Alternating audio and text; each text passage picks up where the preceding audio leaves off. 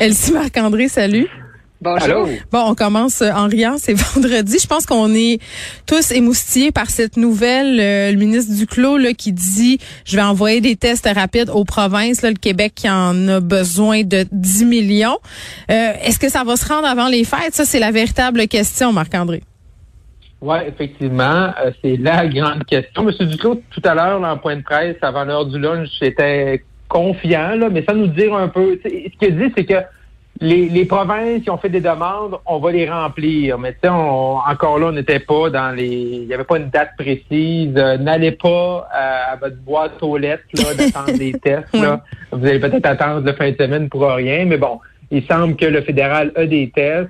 Euh, mais tu sais, le fédéral joue aussi avec tout le, gros dossier des frontières présentement, puis ça mm. s'arrache les cheveux. Puis on me racontait là que tu sais dans les dans les officines, dans les offices là, mm. des euh, de, tout ce qui est gouvernemental. Là, on, a mis des règles en place, puis on sait pas trop comment les appliquer. Fait qu'il y a des gens là, qui s'arrachent les cheveux là, à ouais, de Noël. Ben, le diable est dans les détails, me direz-vous, là, mais c'est bien beau vouloir envoyer des tests, mais deux choses. On sait qu'à ce temps-ci de l'année, Post Canada, là, ils sont débordés. Euh, les cadeaux de Noël euh, et tout ça euh, risquent d'avoir des retards. Et moi, je pose la question en l'air parce qu'on n'a pas visiblement la réponse. les tests rapides, est-ce qu'ils peuvent être laissés dans nos boîtes aux lettres, même s'il fait moins 20? Est-ce que ça joue sur l'efficacité? Donc, c'est tout ça là, à, quoi il va falloir penser, Elsie. Mm Effectivement, il y a toute une logistique rattachée à ça. Puis moi aussi, euh, je m'inquiète. Euh, en tout cas, je ne suis pas certaine qu'on va les recevoir avant Noël. Les écoles, c'est un bon, euh, c'est bien là pour pouvoir les envoyer. Le sac à dos.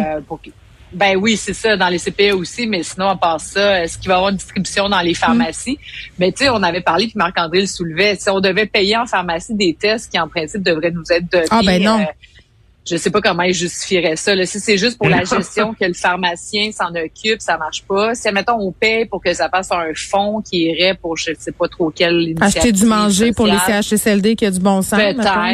C'est ça. Mais, tu sais, ça devrait pas, là. Tu sais, ça serait pas vraiment éthique. Puis, sont mieux de pas acheter un stade de baseball avec l'argent des tests que je vais leur donner. Non, non. ce qui est intéressant, ce qui est, intéressant, c'est que euh, autant dans les CPE qu'en dans les mm. écoles, ça se passe pas de la même façon que les écoles ont dit on va les mettre dans le sac des enfants euh, d'ici Noël, mais dans les CPE, c'est les CPE qui les gardent. Donc, ils vont donner des tests aux enfants si l'enfant commence, mettons, à tousser euh, au CPE, mais c'est pas de facto que, exemple, si moi, ma fille se lève le matin, je vois qu'elle a des symptômes de COVID, ben là, si j'ai pas de test pour elle, ben là, il faut que j'appelle le CPE. Et là, probablement que euh, par bonté d'âme, là, euh, la directrice va, va, me permettre d'aller en chercher. Mais tu sais, on voit que c'est pas pas pareil. Là. le CPE, c'est bien, mais on sent que les parents vont devoir courir hum. après si l'enfant tombe malade, entre guillemets. Euh, avec des symptômes à l'extérieur de la bâtisse du CPE. Bon, on va parler de la fin de la session parlementaire à l'Assemblée nationale. Un congé euh, bien mérité pour nos élus. Euh, plusieurs dérapages ces temps-ci. Je pense que tout le monde est bien fatigué, Marc-André. Oui, on l'a senti cette semaine. Tu as raison, Geneviève. La fatigue là, est arrivée. Mm.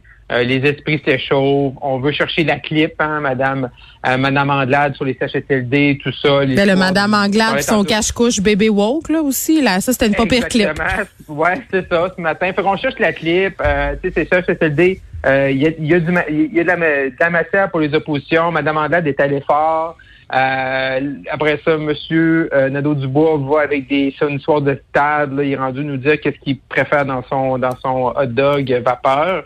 Euh, fait à partir de ce moment-là, là, je pense c'est de voir aussi qu'est-ce qui s'en vient parce que là, mm-hmm. c'est le repos des guerriers avant l'année 2022 qui va être extrêmement chargé avec l'élection euh, générale le 3 octobre 2022. Et ce qui va être intéressant de voir, là, si on commence un peu par la CAQ, c'est de voir est-ce que les CHSLD, ce qu'on a vu autant sur, la bourse, sur le traitement, les rapports, la coroner Kamel qui n'a pas terminé, est-ce que ça va les rattraper? Est-ce que les gens vont en faire une espèce de connexion sur la gestion de la pandémie, la santé des CHSLD, puis euh, à, la fin n'en vouloir, entre guillemets, au gouvernement?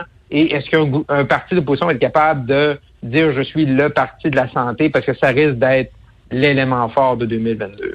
Oui, parce que si nous on fait nos bilans euh, à l'aube de la nouvelle année, eux c'est maintenant, c'est avec ça concorde avec la fin de la session euh, parlementaire ici. Oui, ben oui, c'est ça. Puis c'est une grosse session là quand même parce que Marc-André le dit bien. On s'en va en élection. La prochaine session, ça va être la dernière. Donc là, euh, chacun a mesuré ses forces.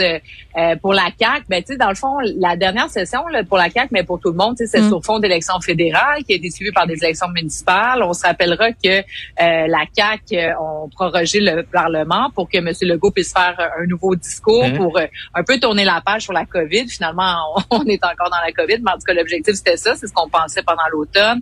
Il y a eu un mini budget, donc les finances publiques vont bien. la CAC a quand même déposé certains projets de loi, mais en même temps la COVID est venue rattraper. Puis je partage euh, je partage ce que, dit Marc-André. Est-ce que les CHSLD, ça va être le boulet euh, au retour des fêtes? Euh, c'est la grande question. Moi, je pense que les Québécois sont pas tellement friands d'avoir une commission d'enquête publique, quoique les oppositions sont assez efficaces, je trouve, dans les dernières semaines là, pour mettre la, le, la CAQ sur la défensive. Mm. Mais ça va ça va être de savoir si M. Legault va marquer dans son propre but. Parce que, tu sais, tout dépendant des réponses, M. Legault puis la CAQ peuvent être arrogants. Puis s'ils deviennent arrogants, ben là, c'est là que ça marchera pas. Donc, il y a des Québécois comprennent que, tu sais, je veux dire, la situation était tellement difficile, on connaissait la situation terrible dans les CHSLD, que est-ce mm. qu'il aurait pu faire vraiment mieux? Pas tant, mais ça va être la réaction. Donc, euh, tout va être dans le ton. Puis je trouve que M. Legault joue des fois sur une ligne mince. Euh, il a parlé qu'il fallait pas être arrogant, mais des fois, il, est un hein. peu. Puis oui, ben il est confiant à cause des sondages. clairement, ben, c'est ça. Euh, puis euh, quand même, fragile, on parlait un peu des échauffourées à l'Assemblée nationale. On, rigolait un peu, mais n'empêche, entre Gabriel Nadeau-Dubois et François Legault, c'est assez tendu. Il y a des gens qui voient en Gabriel Nadeau-Dubois un adversaire pour Monsieur Legault. je suis pas certaine de ça. Qu'est-ce que vous en pensez, Marc-André? Ben, je pense que je pense que M. Legault et la CAQ essaient de créer que ce soit l'adversaire pour pas laisser comme l'instrumentaliser un peu là, comme un, faire un bonhomme 7 heures? OK. Exactement, on fait le bonhomme 7 heures, ça permet de faire un contraste qui est facile, qui est évident et, et il devient présentement quand on regarde la session, M. Nadeau-Dubois, oui, il est l'adversaire, mais il est l'adversaire pas parce que pas à cause de l'ajout parlementaire, pas parce que du rôle, pas parce que sa position par rapport au nombre de députés, parce que la CAQ lui donne cette importance-là. parce que les valeurs de QS qui sont peut-être très très loin de celles de la CAQ, donc les gens euh, sont sont plus tentés de joindre un camp, alors que peut-être pour les autres partis cette frontière-là, elle est moins claire. C'est ce que je comprends dans ce que tu dis? Eh, oui, non, effectivement, parce que tu sais, au, Québec, on a tout le temps fait de la politique sur l'axe, c'est fédéralisme versus souveraineté.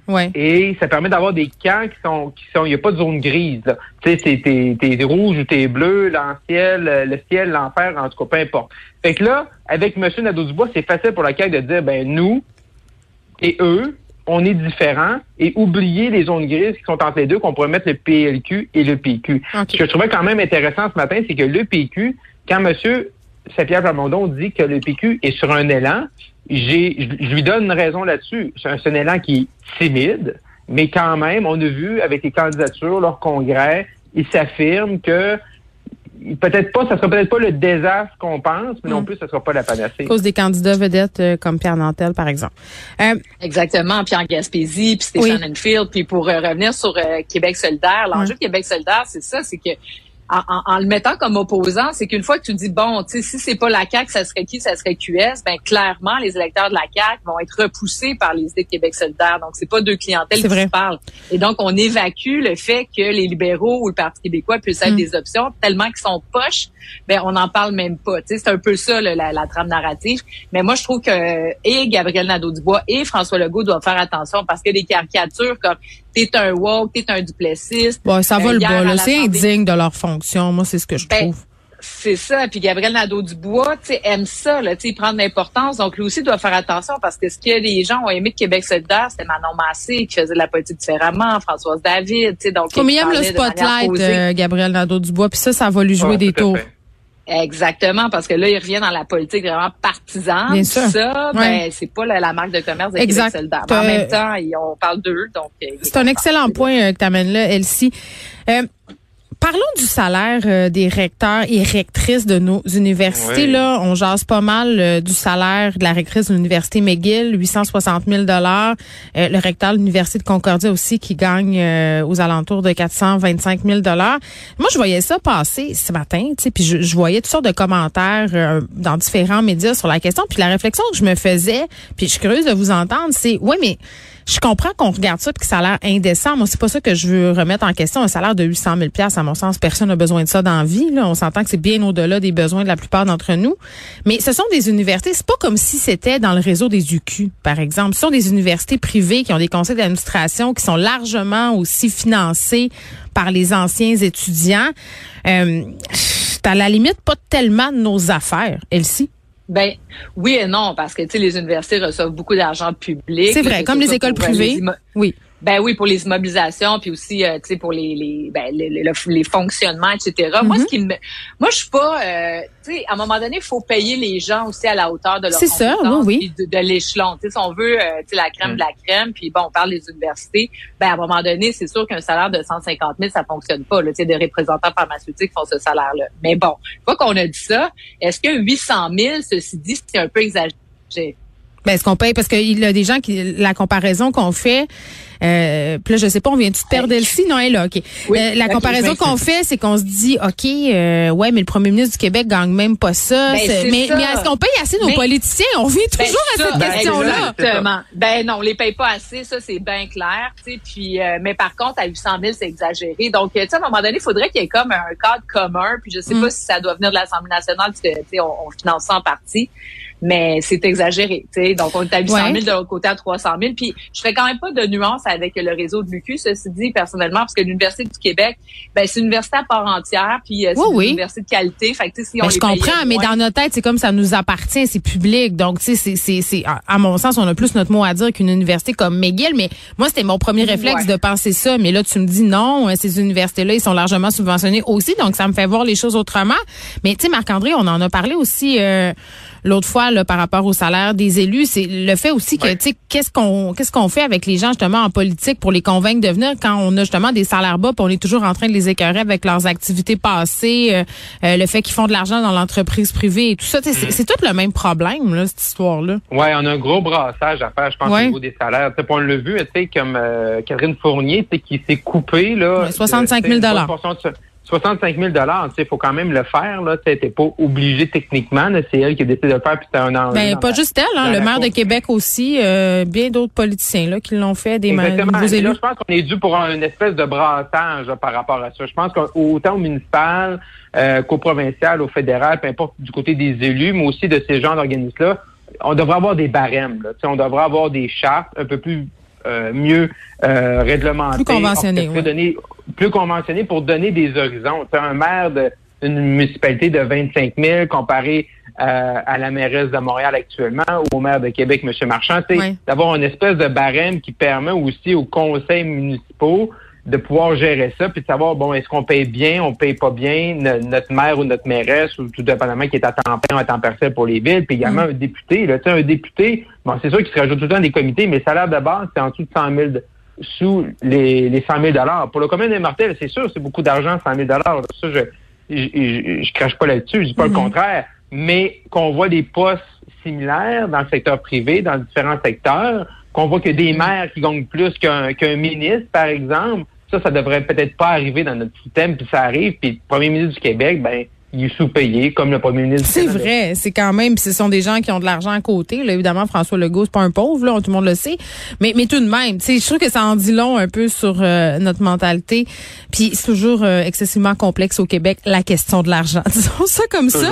Allons méditer là-dessus en fin de semaine en allant payer très cher notre épicerie la gagne à lundi. Oui, à lundi.